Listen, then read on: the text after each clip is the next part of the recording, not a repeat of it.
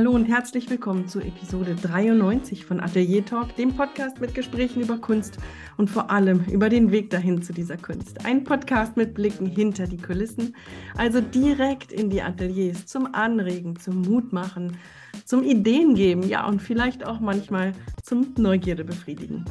Mein Name ist Stefanie Hüllmann, ich bin bildende Künstlerin und ich freue mich, dass du dabei bist.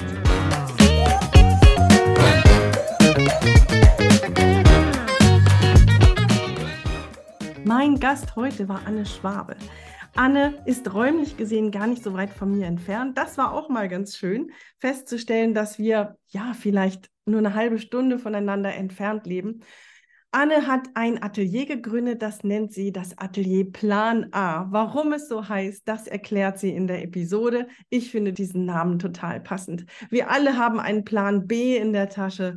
Anne hat einen Plan A.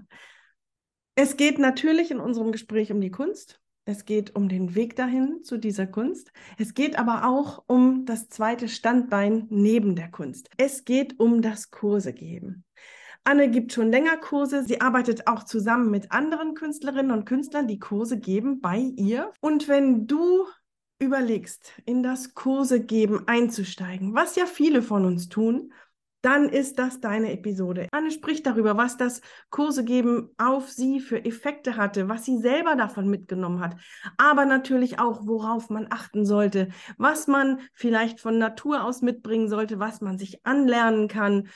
Wenn du überlegst, in das Kursegeben einzusteigen, dann erhältst du hier eine ganze Handvoll Tipps. Ich finde, dieses ganze Thema Kurse geben ist ein ganz, ganz tolles. Zum einen macht es Spaß, mit den Menschen zusammenzuarbeiten. Ich persönlich bin begeisterte Erwachsenenbildnerin. Ich liebe die Erwachsenenbildung. Ich habe Jahrzehnte in diesem Feld gearbeitet und ich mache es immer noch heute sehr, sehr gerne. Und wenn du sagst, Kurse geben ist eigentlich gar nicht so mein Ding, bleib trotzdem dran.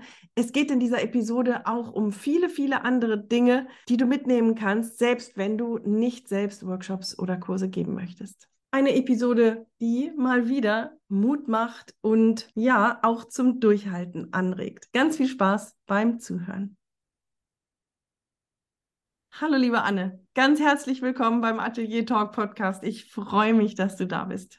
Hallo liebe Stefanie, ich freue mich, dass ich dabei sein darf. Ich freue mich, dass wir uns das erste Mal quasi sehen und miteinander sprechen. Ja, vielen Dank.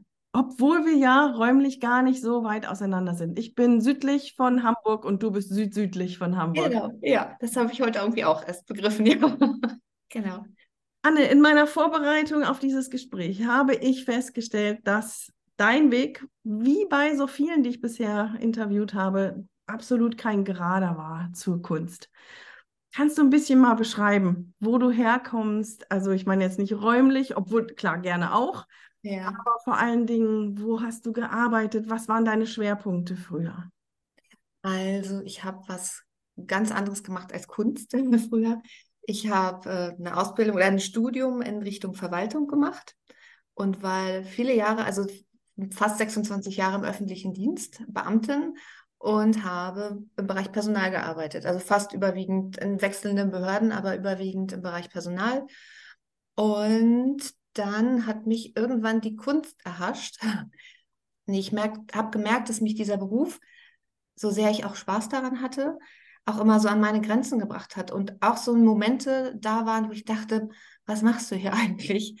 Und gibt es nicht noch was anderes da draußen? Ne? Weil du lebst ja schon in so einem, oder arbeitest in so einem Kokon. Es ist äh, sicherlich nicht alles ist äh, von Zufriedenheit erfüllt, aber es ist eine Sicherheit da, auf jeden Fall.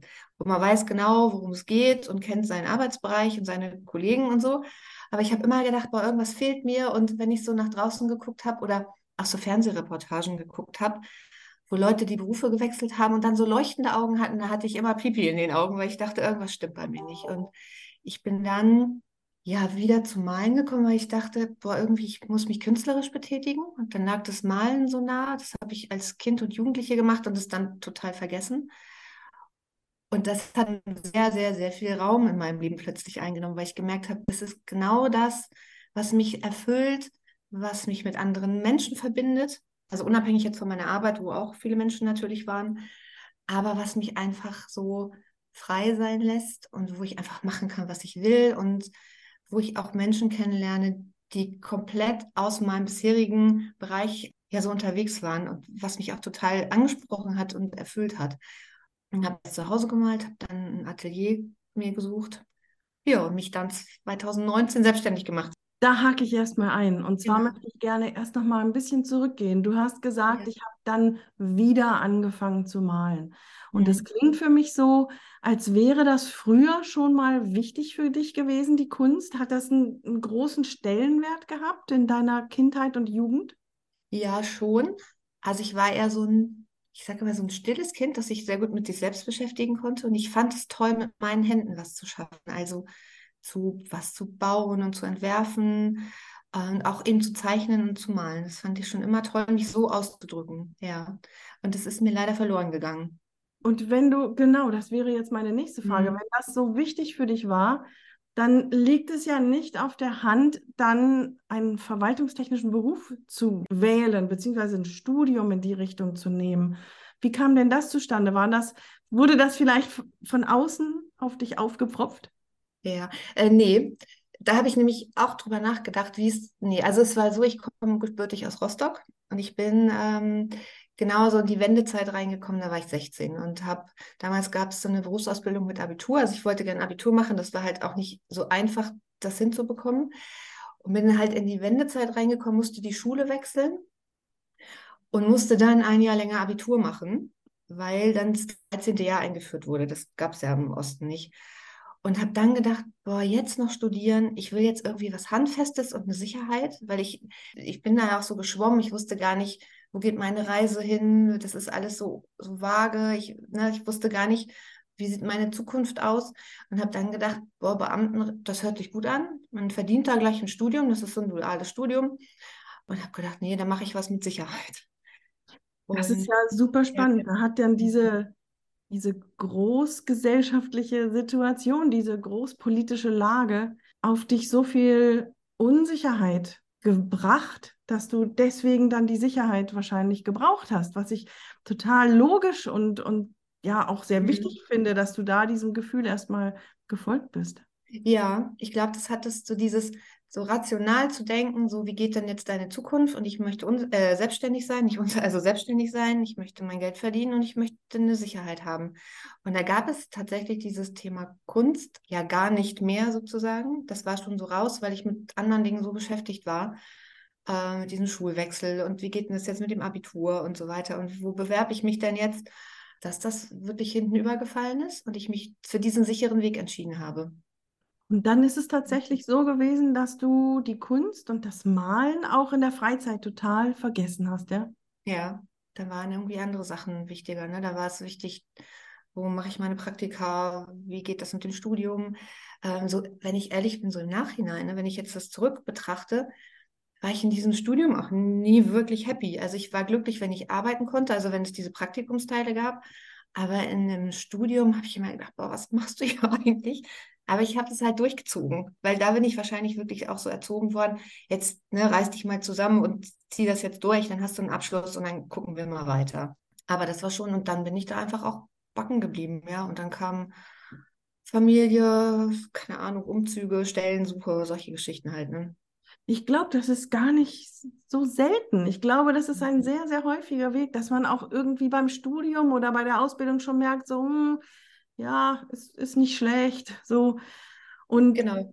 Dann aber später wieder den Dreh zu kriegen, zurück zur Kunst. Wie kam denn das? Du hast dann gearbeitet, und wieso kam denn in der Freizeit plötzlich die Kunst wieder hoch?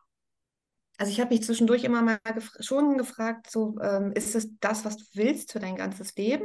Also ich habe natürlich um mich herum auch Menschen kennengelernt in meinem Arbeitsumfeld, die eben schon Richtung Rente gingen und dann sagten, oh, nur noch, weiß ich nicht, drei Jahre, sieben Monate und sechs Tage und dann bin ich in Rente. Und dann dachte ich, nein, das möchte ich auf gar keinen Fall. Das ist überhaupt nicht mein, mein Weg, ne? Dann glücklich zu sein, mich durchgearbeitet zu haben und dann irgendwie in Rente zu gehen. Habe so etwas gesucht, was mir auch also eine Leichtigkeit zurückgibt. Ich habe mich, also ich habe gemerkt, ich habe mich so sehr verfangen und verbissen in bestimmten Themen und es fehlte dann diese Leichtigkeit. Ich habe ganz viel gearbeitet, was grundsätzlich auch Spaß gemacht hat, aber es fehlte mir so, ein, so eine Leichtigkeit. Und dann bin ich ähm, über, ja, über einen Malworkshop quasi, den ich dann gebucht habe, weil ich dachte, jetzt musst du mal wieder irgendwas machen, ähm, bin ich dann zum Malen gekommen. Und das hat mich dann so gepackt, dass ich dachte, wow, ja, warum habe ich das nicht schon viel früher gemacht? Beschreib das mal bitte. Hast du dich aktiv auf die Suche gemacht nach Malworkshops? Oder war da plötzlich eine Anzeige, ein Plakat oder irgendwas im Internet, über das du gestolpert bist? Nee, also ich habe mir bei der Volkshochschule meinen ersten Kurs gesucht, der gar nicht so toll war, ehrlich gesagt. Aber ich habe gesagt, ich mache jetzt einen Wochenendkurs, mal gucken, was passiert. Und, Aber dann ähm, kam das schon aus dir heraus, von ja, ganz genau. alleine, dass du gesagt genau. hast, also es fiel dir plötzlich wieder ein. Das, deswegen ja. bohre ich da so ein bisschen nach. Ja, genau. Es war ja total weg, es war eingeschlafen und ich frage mich einfach gerade, wodurch wurde das wieder geweckt? Das ist jetzt vielleicht auch so eine Nebengeschichte. Ich hatte ein ziemlich fettes Burnout auch und bin dann über eine, eine Klinik quasi in die Maltherapie gekommen. Das war auch dann, das war dann der nächste Schritt sozusagen. Ne? Die hatten so ein Angebot und ich habe sofort gesagt, ich will malen. Und das war genau auch das. Ne? Ich habe da ein paar Stunden gemacht, das haben sich Knoten gelöst sozusagen und ich habe gemerkt so, guck mal, das ist hier die richtige Abbiegung für dich. Egal, wo das hinführt, bleibt das Hobby. Da war noch an berufliche Kunstgeschichte äh, gar nicht zu denken. Aber ich habe sofort gewusst, das ist es. Das ist der Moment und das ist irgendwie mein, ich nenne ihn mal Rettungsanker. Hast du denn in diesem Kurs, sei es in der Therapie oder dann bei der Volkshochschule, hast du da dann schon angefangen, ein wenig in die Richtung zu malen, wie du jetzt arbeitest, also mit Acryl und farbig und...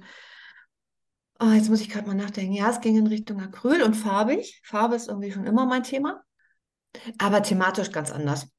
Ja, da ging es einfach um, ums Tun, glaube ich, und um dieses, sich mit dem Material auseinanderzusetzen und Spaß zu haben auch. Hm.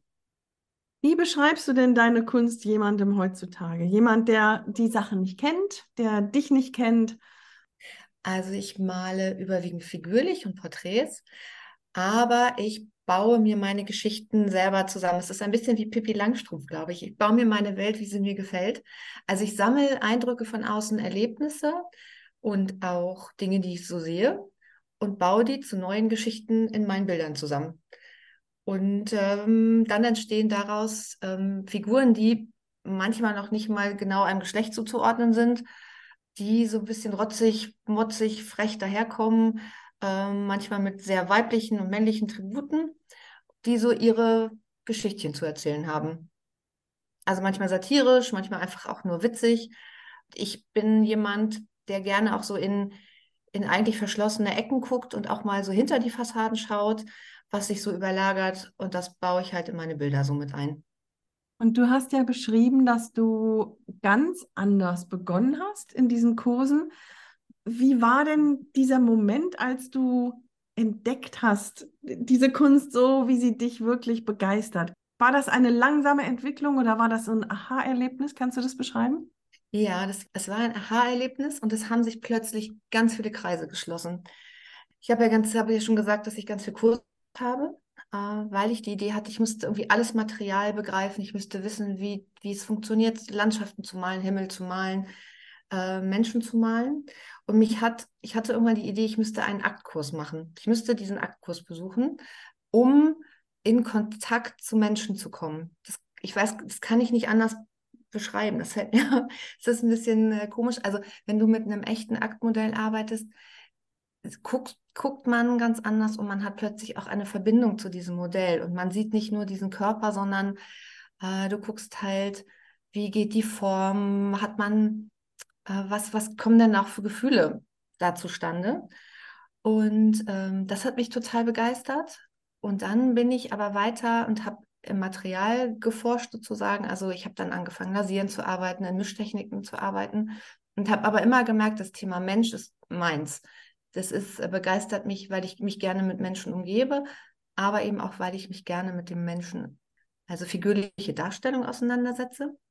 Habe weitergearbeitet und weitergearbeitet und irgendwann gab es diesen Punkt, wo diese witzigen Figuren dabei rausgekommen sind. Also, dass sich verbunden hat, einmal dieses Thema Akt, Porträt, das lasierende Arbeiten, das mit der Mischtechnik und plötzlich eben ganz genau meine, dass meine ganz eigene Technik entstanden ist und meine ganz eigenen Ent- Geschichten entstanden sind, äh, die ich da auf, auf den Malgrund gebracht habe.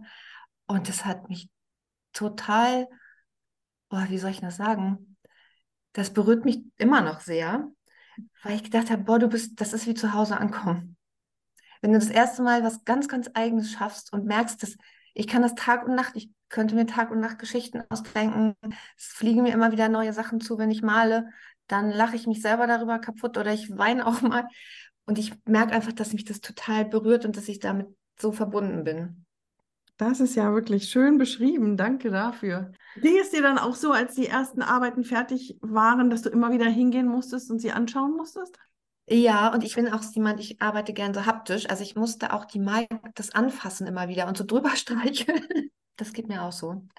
Jetzt hattest du ja beschrieben, dass du Personalmanagement gemacht hast, hm. was so mittelmäßig gut war, dass du aber ein großes Sicherheitsbedürfnis hattest. So, jetzt kam die Malerei zu dir. Du hast bei deiner Beschreibung deines Weges beschrieben, dass du zwanzig neunzig dann den Sprung in die Selbstständigkeit gewagt hast.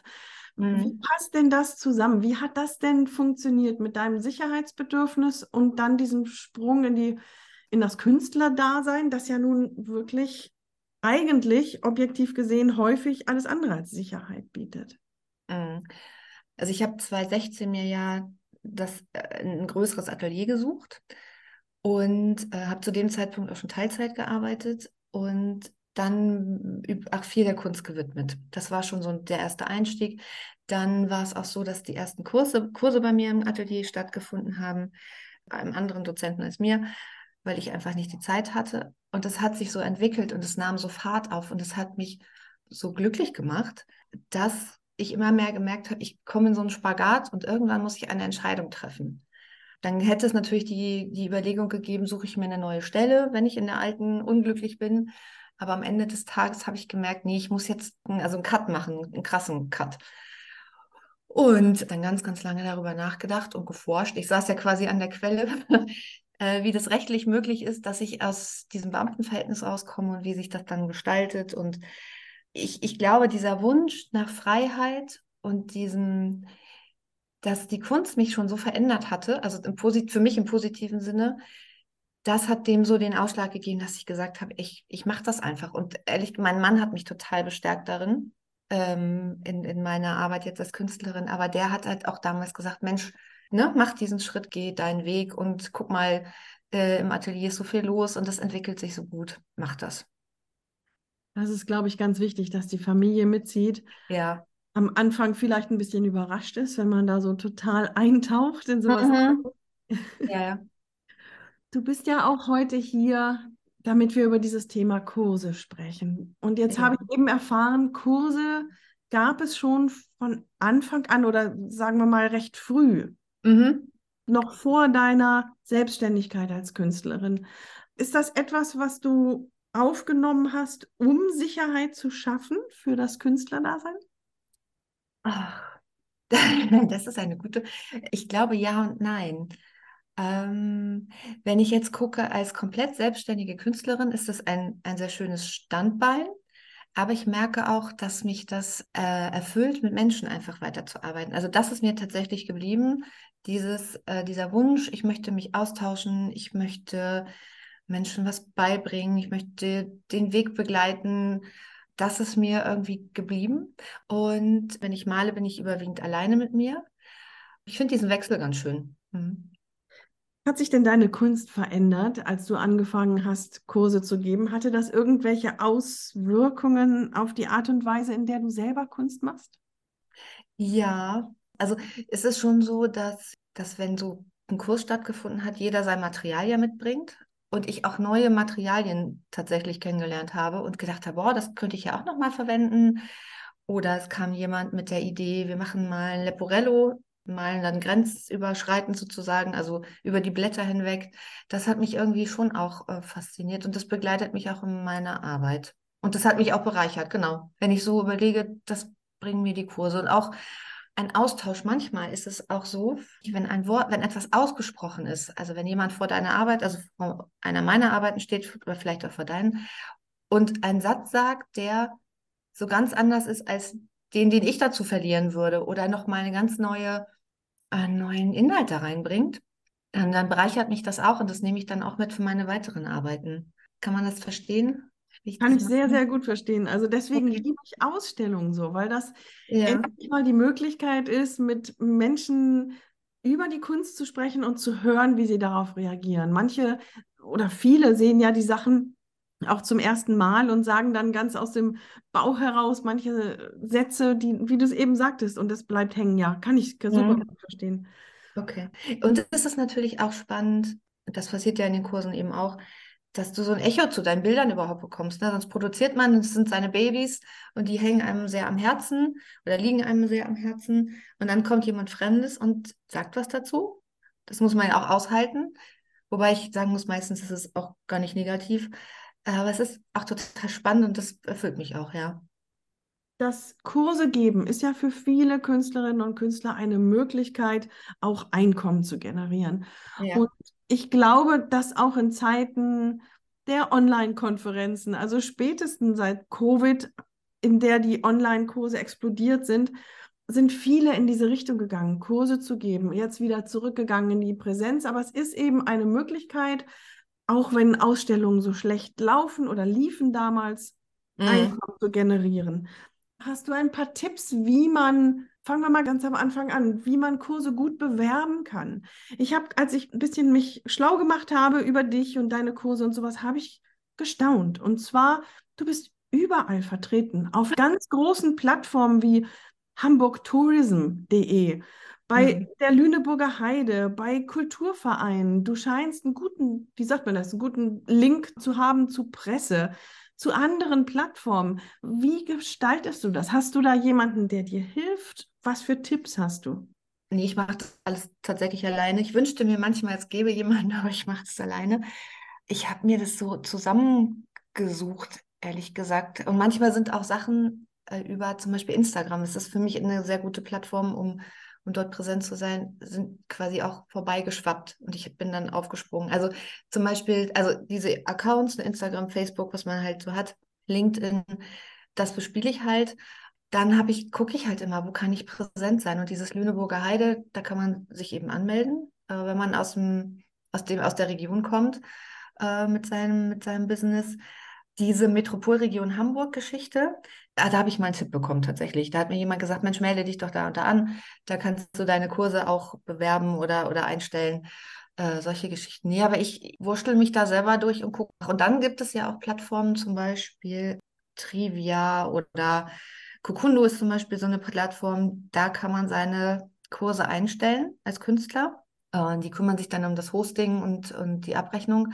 Und dann zahlt man da halt einen Obolus für, wenn dann eine Buchung zustande kommt. Also das habe ich dann schon selber rausgeforscht und, und meine Kurse halt überall eingestellt. Oder die Kurse, die es in meinem Atelier gibt, ne? Wir haben sie ja alle drin. Und du merkst auch, dass das Früchte trägt, ja? Ja, aber es ist ein langer Weg. Also man muss schon langen Atem haben. Zu Anfang habe ich ganz oft gedacht, boah, was machst du hier? Also natürlich sind ja alle Plattformen, jede steht für sich. Das heißt, du musst jede einzeln befüllen. Du musst alles fünfunddreißigtausend Mal anfassen. Und zu Anfang ist es echt, wenn man noch nicht so diese Reichweite hat, dass man denkt, so, oh, warum tue ich das hier eigentlich alles und mit welchem Erfolg? Aber dann gibt es mal wieder eine Buchung und man denkt, ja, also da, da bin ich auch tatsächlich sehr geduldig und zäh, was das angeht und ziehe das dann durch und befülle Jahr für Jahr halt diese Plattform mit meinen neuen Kursen. Und bist du dann auch willig zu investieren in solche Plattformen? Sicherlich ist ja nicht jede kostenfrei und das schmerzt ja dann vielleicht am Anfang schon, da Geld reinzustecken. Wie handhabst du das? Also ich gucke tatsächlich zuerst, was, wo etwas nichts kostet, weil ne, das Budget ist halt äh, auch nicht so riesengroß. Aber ich bin da durchaus bereit, wenn ich zum Beispiel in so einer ähm, Kurs, in so einem Kursportal meine Sachen einstellen kann, dann weiß ich aber auch, dass für mich etwas getan wird. Das ist ja wie eine Dienstleistung. Und dann finde ich, ist es nur fair, wenn es dafür irgendwie einen Obolus gibt, den die bekommen. Fair ist es auf alle Fälle. Trotzdem muss man ja immer schauen, genau, du hast es eben gesagt, was das Budget, ne? Genau, wie, wie, wie viel kann ich da ausgeben, wie viel kann ich investieren. Du hast so in einem Nebensatz eben Instagram und LinkedIn erwähnt und hast gesagt, und natürlich bespiele ich diese Plattform, auch Facebook. Ich persönlich weiß nicht so ganz, wie ich mit LinkedIn umgehen soll. Hast du da ein paar Tipps? Also äh, LinkedIn ist für mich auch etwas, was ich habe, was ich wirklich, also ich sag mal so, Instagram spiele ich jeden Tag oder ich bin da jeden Tag zugange und, und poste oder, oder kommentiere auch Sachen. LinkedIn benutze ich wirklich so für, für Schlagworte. Also wenn ich zum Beispiel habe, einmal im Jahr, meine Kurse sind da, dann haue ich die bei LinkedIn mit drauf. Oder wenn ich eine Ausstellung habe. Also wenn ich wirklich so große, sagt man denn das, so Meilensteine sozusagen habe, dann stelle ich die bei LinkedIn mit drauf. Ansonsten bin ich da tatsächlich gar nicht so wahnsinnig viel und ich habe auch gar nicht so viele Follower und ich weiß gar nicht, heißt das Follower bei LinkedIn? Ich glaube auch, ne? Ich weiß es nicht. Also ich bin ganz beruhigt, weil es klang eben so, als hast du das alles super im Griff und könntest mich ganz schnell da mitnehmen.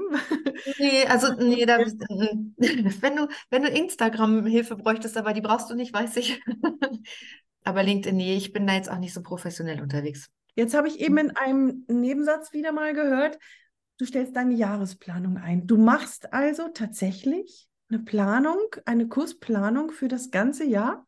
Ja, die ist jetzt quasi auch schon, die steht jetzt auch schon fast für nächstes Jahr. Ja. Und zwischendurch dann mal hier oder da oder dort nochmal einen Kurs einschieben, das gibt es dann auch nicht? Oder wie handhabst Doch, du? Doch, das habe ich schon. Doch, aber ich habe ja bei mir im Atelier, ich habe ja mehrere Dozenten noch dazu und auch die planen ja weit im Voraus ihre Kurse. Die geben ja auch nicht nur bei mir ihre Kurse. Und deswegen müssen wir dann gucken, wie arrangieren wir uns, wo positionieren wir welchen Kurs.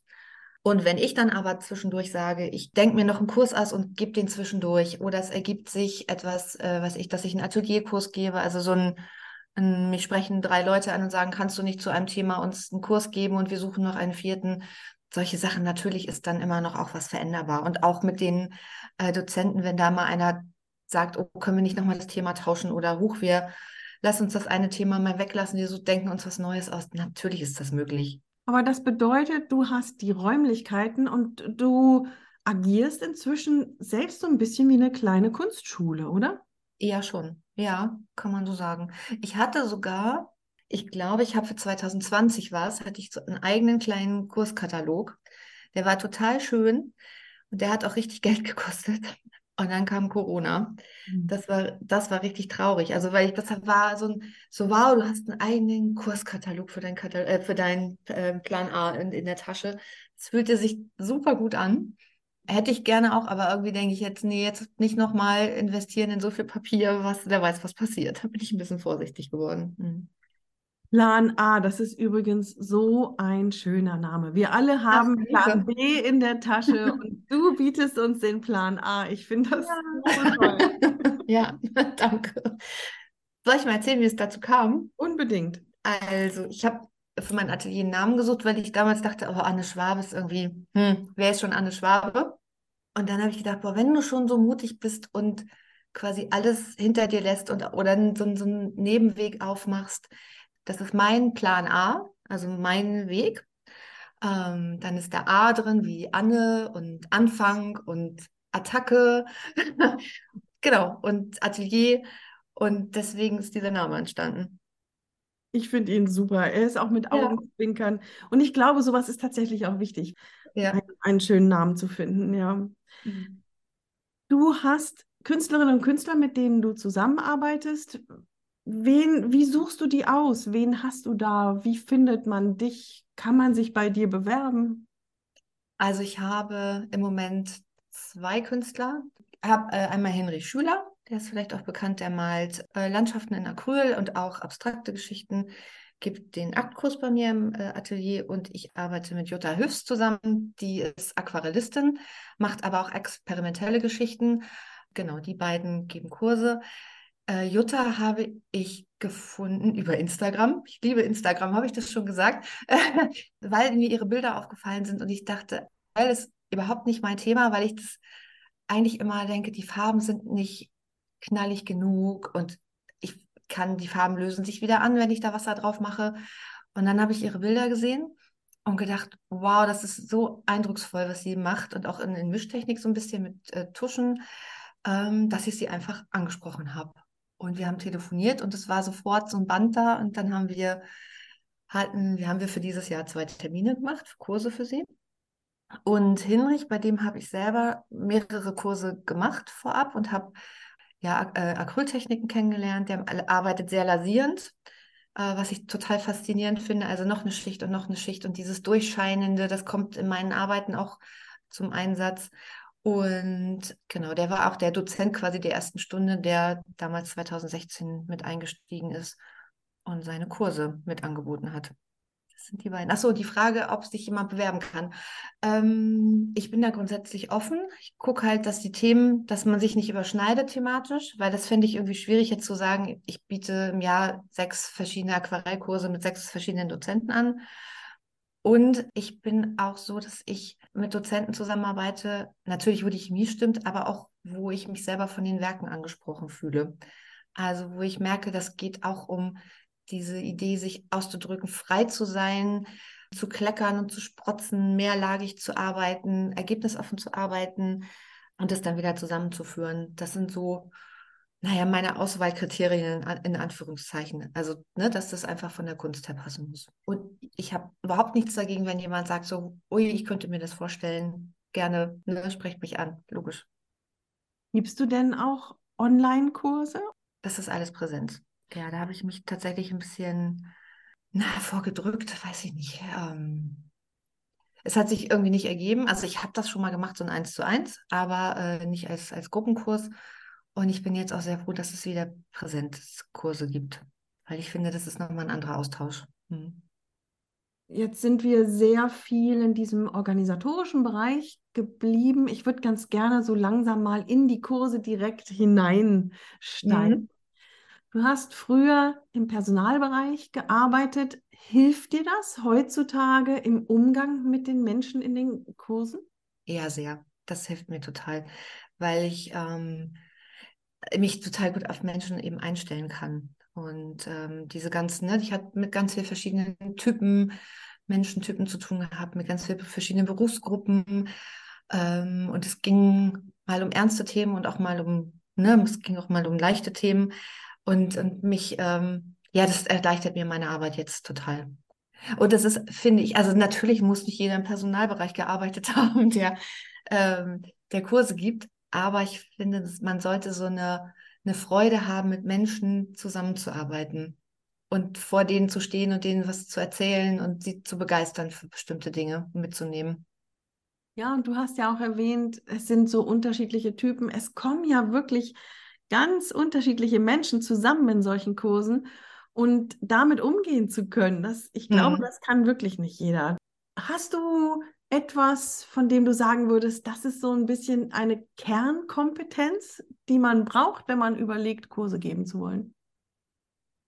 Ähm, Kernkompetenz ist wirklich, man sollte Menschen mögen und flexibel sein ist so eine Sache, also sich einstellen können und so die Ruhe bewahren, einfach mal im Zweifel aus so einer Situation rausgehen und es von außen betrachten und gucken, was so passiert und dann natürlich wieder eingreifen und unterstützen und so weiter, aber ähm, so, ein, so ein Ruhepool zu sein, wenn das mal drunter und drüber geht oder auch wenn Unsicherheiten da sind, das ist schon wichtig. Ja, wichtige Eigenschaften.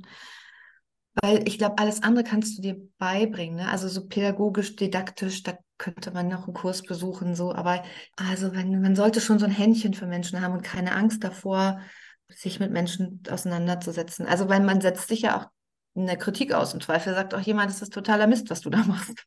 Oder kannst du es nochmal anders erklären, ne? Also das muss man schon auch, sagen wir mal, aushalten können.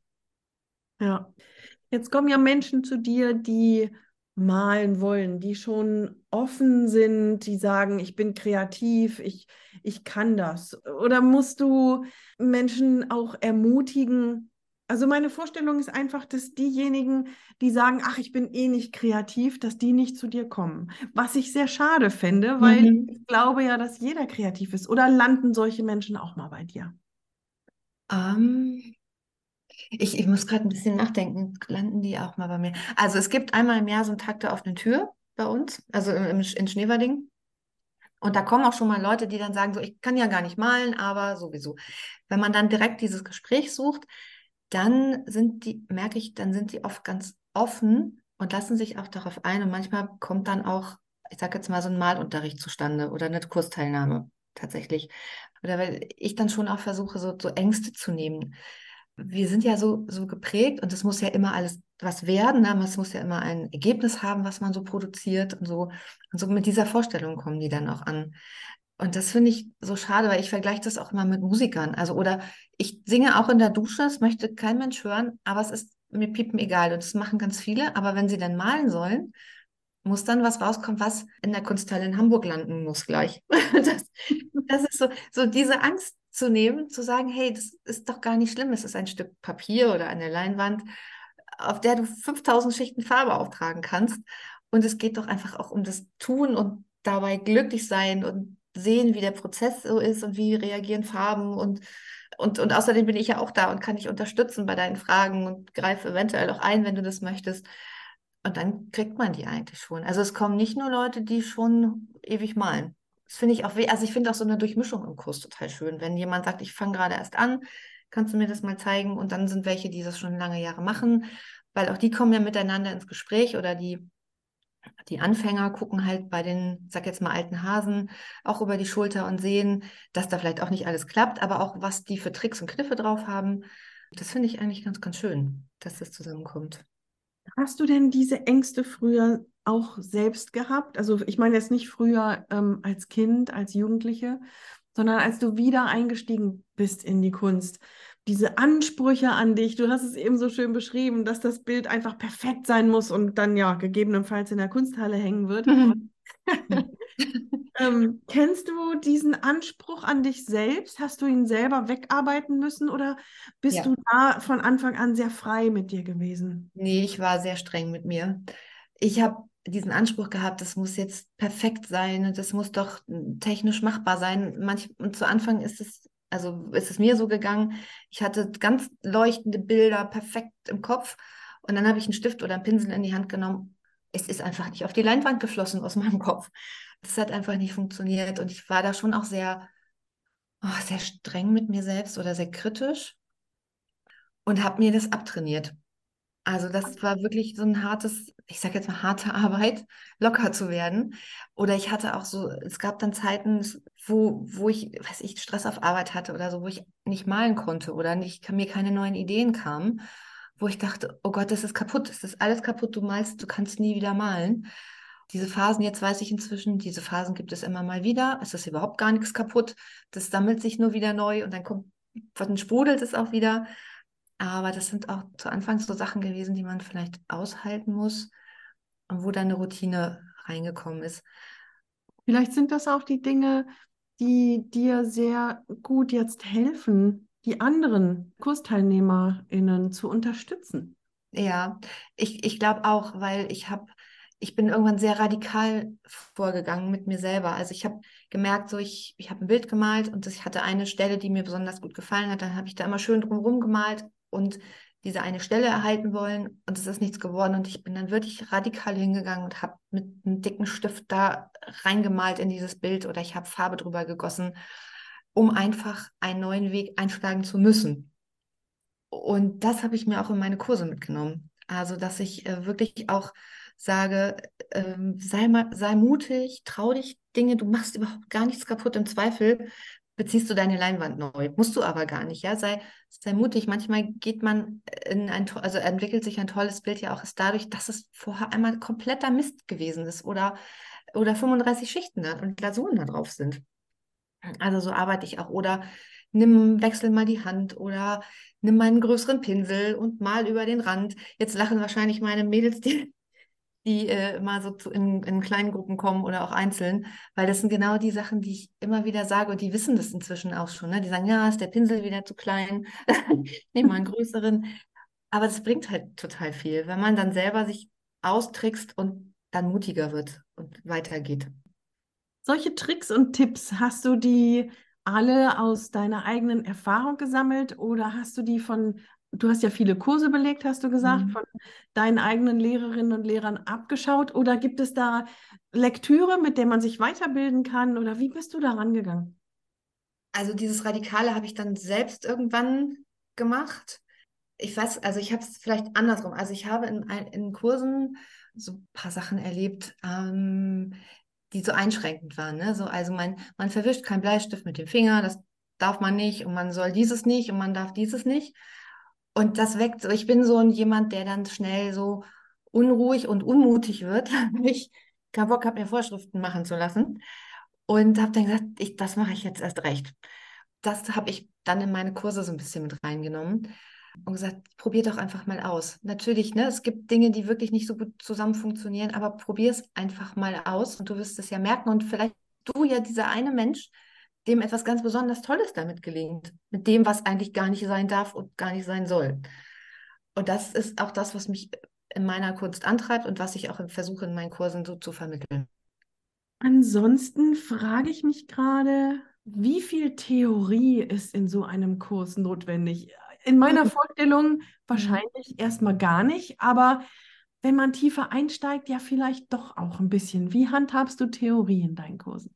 Doch, das finde ich schon wichtig. Also ich finde immer, so ein Fundament sollte schon da sein. Also ich gebe ja diesen, hast du wahrscheinlich gesehen, diesen Porträt konkret bis durchgedreht und auch den figürlichen Kurs. Das ist mir schon wichtig, einmal klar zu haben, wie genau zeichne oder male ich ein Porträt, was gibt es für Materialien, wie kann ich mich dem nähern. Äh, ich versuche das möglichst einfach runterzubrechen, also nicht mit ganz wilden anatomischen Studien, sondern schon so, dass man das relativ schnell und zügig umsetzen kann, um eben auch ein Ergebnis zu bekommen. Ähm, mir ist es wichtig, so Materialkunde zu machen, was kann welches Material, wie funktioniert das, weil das macht mir auch unheimlich viel Spaß, Dinge eben zu mischen. Das finde ich schon wichtig. Und wenn ich natürlich, ähm, sage ich, wir gehen in Richtung Landschaftskurs, dann sollten da auch bestimmte Basics einfach einmal geklärt sein. Ne? Wie geht es mit dem Horizont? Oben, unten ist klein und vorne groß, solche Geschichten. Das nimmst du ja auch dann zum Beispiel in, in die figürliche Malerei. Wenn der Fuß weiter vorne ist, ist der natürlich größer, als wenn der Fuß hinten ist. Solche Geschichten. Das ist schon wichtig in der Theorie. Aber ich finde, es muss eine gute Waage haben, damit es nicht so überfrachtet ist und Teilnehmer, ach, ich weiß gar nicht, überfordert. Aber wenn das so viel Raum einnimmt, finde ich das einfach so überfrachtet. Und ich weiß, als ich quasi noch diese Kurs, an Kursen teilgenommen habe, habe ich irgendwann so einen Punkt gehabt, wo ich dachte, so, ich möchte jetzt bitte einfach nur malen. Ich möchte das jetzt ausprobieren. Ich können wir die Theorie von mir aus nachher weitermachen, aber jetzt möchte ich erstmal was tun. Da so eine Waage zu finden, das mhm. ist schon spannend, ja. Das war so mein Eindruck, als ich dir zugehört habe, da hatte ich gedacht, das ist einfach hands-on pur, aber du unterfütterst es mit ja. Theorie, das finde ich sehr cool. Mhm. Ich stelle mir gerade vor, dass vielleicht jemand, der überlegt, selber einen Kurs zu geben, vielleicht auch Sorge hat, uh, was ist, was ist mit Leuten, die so ein bisschen schwieriger sind, die, die sich vielleicht gar nichts trauen, die vielleicht sehr skeptisch sind. Hast du sowas schon mal gehabt? Hast du da Tipps dafür, wie man solche Menschen ja knacken kann vielleicht? Also natürlich kommt jeder mit einem anderen Ansatz, auch mit einem anderen Wunsch vielleicht in so einen Kurs. Ich habe jetzt noch nichts Extremes gehabt, aber ich höre natürlich, oh, ich traue mich jetzt nicht oder ähm, wie machen wir das? Aber dann bin ich wirklich an der Seite. Ne? Also auch, ich habe eh nicht so große Kurse, die sind dann fünf, sechs, sieben Leute. Das heißt, ich, ich gucke schon, dass jeder seine Zeit auch bekommt und ähm, bin dann da. Und dann, manchmal ist es einfach, wenn jemand dabei steht, fluppt es dann plötzlich auch. Dann ist diese Sorge und diese... diese Angst auch weg, oder wenn man sagt, hier, probier doch mal so und so oder nimm doch mal ein bisschen Wasser und lass die Farben laufen, solche Geschichten, da unterstütze ich dann schon und ich, das ist mir auch wichtig, dann wirklich auch Ansprechpartner zu sein. Also ich sage das schon auch häufiger, ne? Trau dich das, nimm mal ruhig einen größeren Pinsel und probier das einfach mal aus, und in der Regel, das ist jedenfalls meine Erfahrung, machen die Teilnehmer das dann auch und lassen sich dann noch ein. Inwiefern sind denn die Kurse für dich als Künstlerin auch wertvoll gewesen? Ich meine jetzt nicht inhaltlich, das haben wir vorhin schon drüber gesprochen, sondern kannst du Auswirkungen feststellen auf die Möglichkeit auszustellen, auch auf die Besuche bei den Ausstellungen natürlich und dann letztendlich auch auf Verkäufe? Ja, also Besuche bei Ausstellungen sind schon, dass dann noch ein paar mehr Leute kommen. Tatsächlich, ich habe auch schon im Kurs Bilder verkauft. Das ist aber nicht so häufig tatsächlich. Aber Kurse sind, ja, wie soll ich denn das sagen? Das ist schon ein schöner Multiplikator, auch mit seiner Kunst nochmal ein bisschen bekannter zu werden. Doch, finde ich schon. Ich denke da an Mundpropaganda et cetera. Genau, ja. genau. Das wird weitererzählt oder die kommen nochmal wieder und bringen aber nochmal eine Freundin mit. Ähm, solche Geschichten, ja, auf jeden Fall. Und dadurch, dass meine Bilder auch im Atelier h- natürlich hängen, werden die auch nochmal mehr gesehen und vielleicht auch nochmal mehr. also besprochen, so wie wir das ja vorhin schon gesagt haben, ne, dass jemand noch mal einen Satz dazu sagt. Mhm. Und es kommen tatsächlich zu diesen Tagen der offenen Tür, dadurch durch die Kurse auch noch mal mehr Menschen. Ich glaube, du ja. hast viel Mut gemacht für diejenigen, die überlegen, sowas mal anzupacken. Hast du noch irgendetwas, was du gerne noch zufügen möchtest, was ich vergessen habe zu fragen oder wozu wir noch gar nicht kamen irgendwie? Ja, ja, eine Sache tatsächlich. Ich mag das nicht. Ich habe immer diesen Begriff, deine Zielgruppe. Diese, das finde ich total doof in dieser Werbung, aber eigentlich ist es doch wichtig. Also man sollte für sich klar haben, wen möchte ich ansprechen mit meinen Kursen und bin ich eher der Typ für Einzelcoaching, also eins zu eins Malstunden oder wie groß dürfen meine Gruppen sein? Welche Themen biete ich an? Also sind das die, die ich wirklich auch selber hundert Prozent vertrete sozusagen? Also bin ich Landschaftsmaler und biete nur Landschaftskurse an oder gehe ich auch nochmal in eine andere Richtung? Biete ich Kurse an, die einen bestimmten Termin haben und dann irgendwie zwei, drei, vier Tage lang sind? Oder biete ich regelmäßig immer montags um, weiß ich nicht, siebzehn Uhr einen Kurs an? Das sollte man für sich vorher einmal geklärt haben. Ich glaube, das ist auch so eine Typfrage. Ganz wichtiger Tipp auch, gebe ich die Kurse für Erwachsene oder widme genau. ich eher den Kindern oder Jugendlichen? Das sind ja auch nochmal Welten. Ja, und auch dieses, mache ich das selbstständig? Also habe ich einen Raum und hole die in meine Räumlichkeiten? Oder suche ich mir, habe ich das nicht oder ich möchte das nicht in meinen Räumlichkeiten und gehe, ich sage jetzt mal zur Volkshochschule, frage die, ob ich dort einen Kurs geben kann. Ne? Also unter einem Dach, wo auch mir ein Teil der Organisation abgenommen wird. Das darf man echt nicht unterschätzen. Weil ich habe echt auch viel mit Orga zu tun, mit Buchungen, mit Anfragen, mit ne, Rechnungen schreiben und das ist natürlich wundervoll, Rechnungen zu schreiben, aber es ist halt, ne, ich mache das alles selber oder gehe ich irgendwo hin und sage, ich möchte das machen, ich biete den und den Kurs an, arbeite das Thema aus und dann gibt es aber eine Organisationseinheit, die das für mich macht und verdiene ich dann vielleicht drei Euro weniger. Also ne, das muss man für sich klar haben.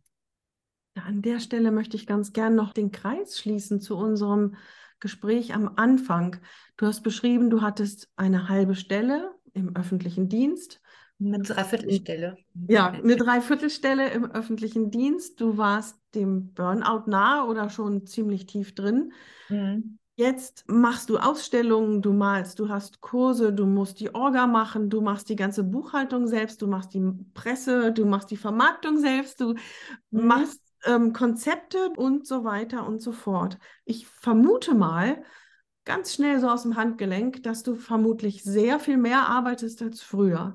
Ja. Bist du Burnout gefährdet? Nein, ich habe glänzende Augen, also leuchtende, glückliche, strahlende Augen und es geht mir super gut, weil ich genau weiß, das ist genau die richtige Entscheidung. Und das macht mir einfach super Spaß. Also ich muss schon auch mal gucken, dass ich ein Päuschen mache. Das merke ich auch kräftemäßig. Aber so grundsätzlich, ich arbeite viel, viel mehr als früher. Und ich bin aber auch viel, viel glücklicher als früher. Ich bin nicht hm. überrascht über diese Antwort. ja. ja. Und was, was für mich halt auch noch entscheidend war, ich habe ja zweitausendneunzehn diesen Schritt gemacht mit Selbstständigkeit. Also im August zweitausendneunzehn.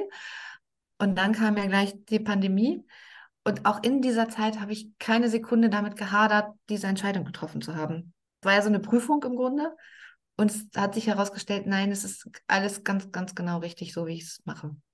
Ja, das, das kann ich, das hört man. Das hört man in jedem Satz, Anne, den du sagst. Dann ja, lass mich noch mal eine indiskrete Frage stellen.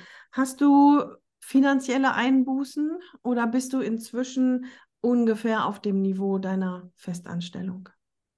Nee, das ist, also das ist weniger als früher. Mhm. Ja. Aber ich habe halt auch gemerkt, natürlich ist es schön, ein finanzielles Polster und eine bestimmte eine Sicherheit zu haben. Aber mir ist es inzwischen einfach wichtiger, dass ich happy zur Arbeit gehe. Das glaube ich. Und ich merke aber auch, es wird, also es, es steigert sich, ne? Jedes Jahr wird mehr und das ändern sich auch, auch Bereiche. Also es gab ja lange Zeit auch gar nicht die Möglichkeit auszustellen. Das geht jetzt wieder los. Und also es verändert sich auch und ich gehe auch immer weiter und es t- öffnen sich Türen und solche Geschichten. Also da bin ich auch gar nicht so bange, wäre ich früher übrigens gewesen, aber ich bin gar nicht mehr so bange, weil ich weiß, geht eine Tür zu, geht die nächste auf. Also. Ist das nicht merkwürdig? Das kann ich unterschreiben. Ja. Also ich war früher auch sehr viel sicherheitsbedürftiger und jetzt in der Selbstständigkeit der künstlerischen, es hat einen anderen Stellenwert und es wird schon gut gehen. Ist so, ne? Und, und ich habe früher, als, als ich die Entscheidung, also in der Entscheidungsfindung war, ob ich mich selbstständig mache, bin ich so Achterbahn gefahren. Ich habe ein Jahr lang damit gehadert, dann mache ich es mach ich's nicht, mache ich es, mache ich es nicht. Und dann habe ich gesagt, wir werden alle sterben, wir werden verhungern, ich werde auf der Straße. ne, man, man dreht ja dann so Filme. Und jetzt denke ich, nee, pf, du hast ja zwei gesunde Hände und zwei gesunde Füße. Es würde sich im Zweifel was finden. Und nein, es ist auch so auf einem guten Weg. Und das entwickelt sich. Mhm. Damit sich das noch weiterentwickelt, erzähl uns doch mal bitte, wo man dich im Internet findet, ja. damit auch alle jetzt kommen können, deine Kurse zu buchen. Und wer weiß, vielleicht gibst du ja sogar auch Kurse für diejenigen, die überlegen, Kurse zu geben.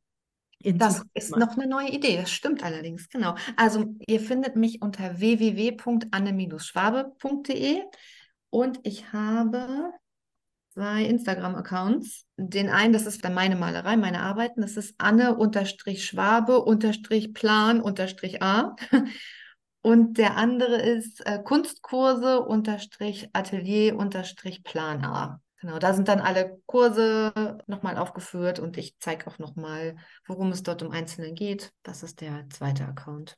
Das packe ich natürlich alles in die Shownotes. Ansonsten findet ihr das auch auf der Webseite w w w punkt atelier talk punkt com und da verlinke ich auch die Künstlerinnen und Künstler, über die Anne gesprochen hat und auch die Plattformen, auf denen sie ihre Kurse anbietet und vielleicht gibst du uns auch mal deinen Jahresplan, damit ich den da einstellen kann. Und einige Fotos kriegen wir natürlich sowieso von deiner Kunst und auch von dem wunderschönen Kursprospekt, bitte.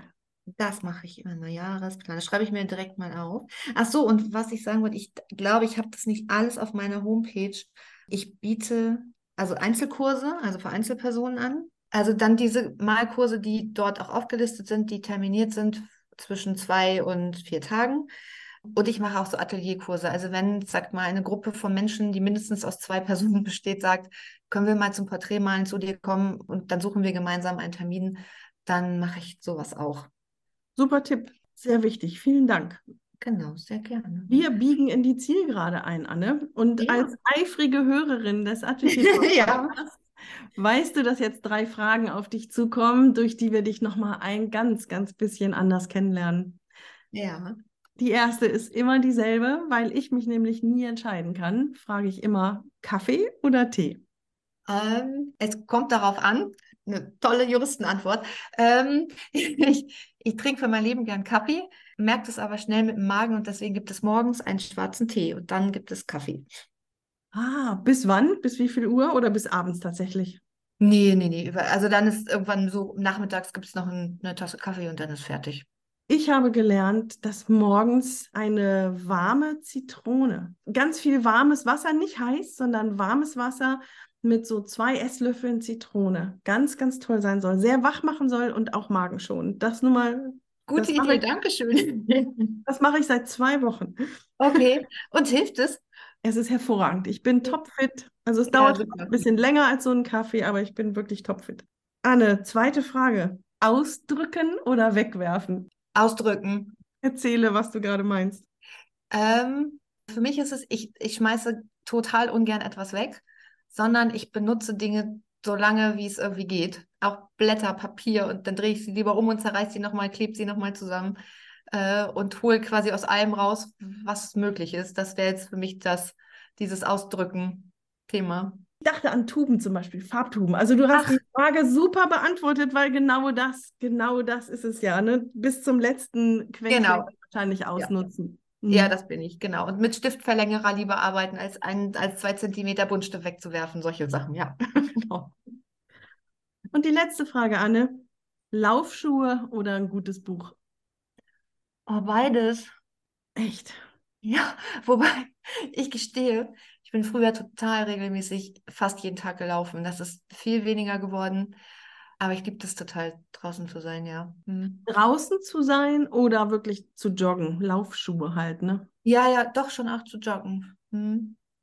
Was um Himmels Willen ist daran schön? Okay, das ist eine andere Podcast wert. Vielen Dank, dass du da warst, liebe Anne. Es war sehr interessant. Und ja, sehr gerne. Ich wünsche dir ganz viel Erfolg. Und ja, wir Dank. sind so nah beieinander. Ich hoffe, dass wir demnächst mal unsere gegenseitigen Ateliers besuchen. Das wäre total schön. Da würde ich mich sehr freuen. Aber erstmal komme ich zu deiner Ausstellung, Ach. zu deiner Vernissage am zwanzigsten Mhm. am zwanzigsten Juni im Wälderhaus in Hamburg. Für genau. alle, die Ausstellung geht bis zweiundzwanzigsten August.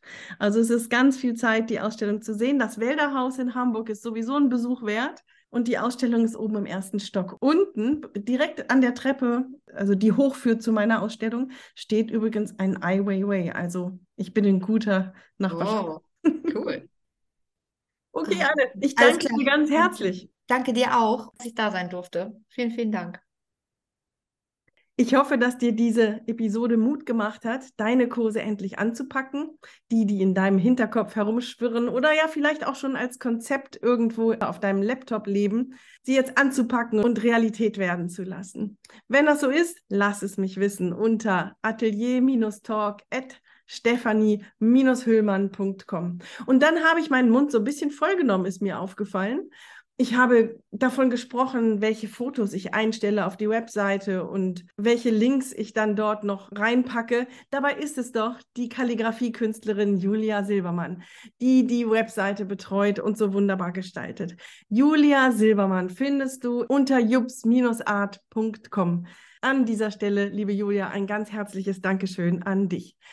Mein Name ist Stefanie Hüllmann. Meine Webseite findest du unter w w w Punkt stefanie Bindestrich hüllmann Punkt com mit ph Bindestrich hüllmann Punkt com. Alle Links, alles findest du unter w w w Punkt atelier Bindestrich talk Punkt com. Und wenn du nach dem Hören dieser Episode den Atelier Talk Podcast ein wenig unterstützen möchtest, dann freue ich mich über fünf Sterne bei Spotify oder Apple Podcasts oder wo auch immer du den Podcast hörst, und erzähl doch einer Person davon noch heute. Vielen lieben Dank. Wir hören uns in der nächsten Woche wieder. Hoffe ich zumindest. Bis dahin alles Gute. Deine Stefanie Hüllmann.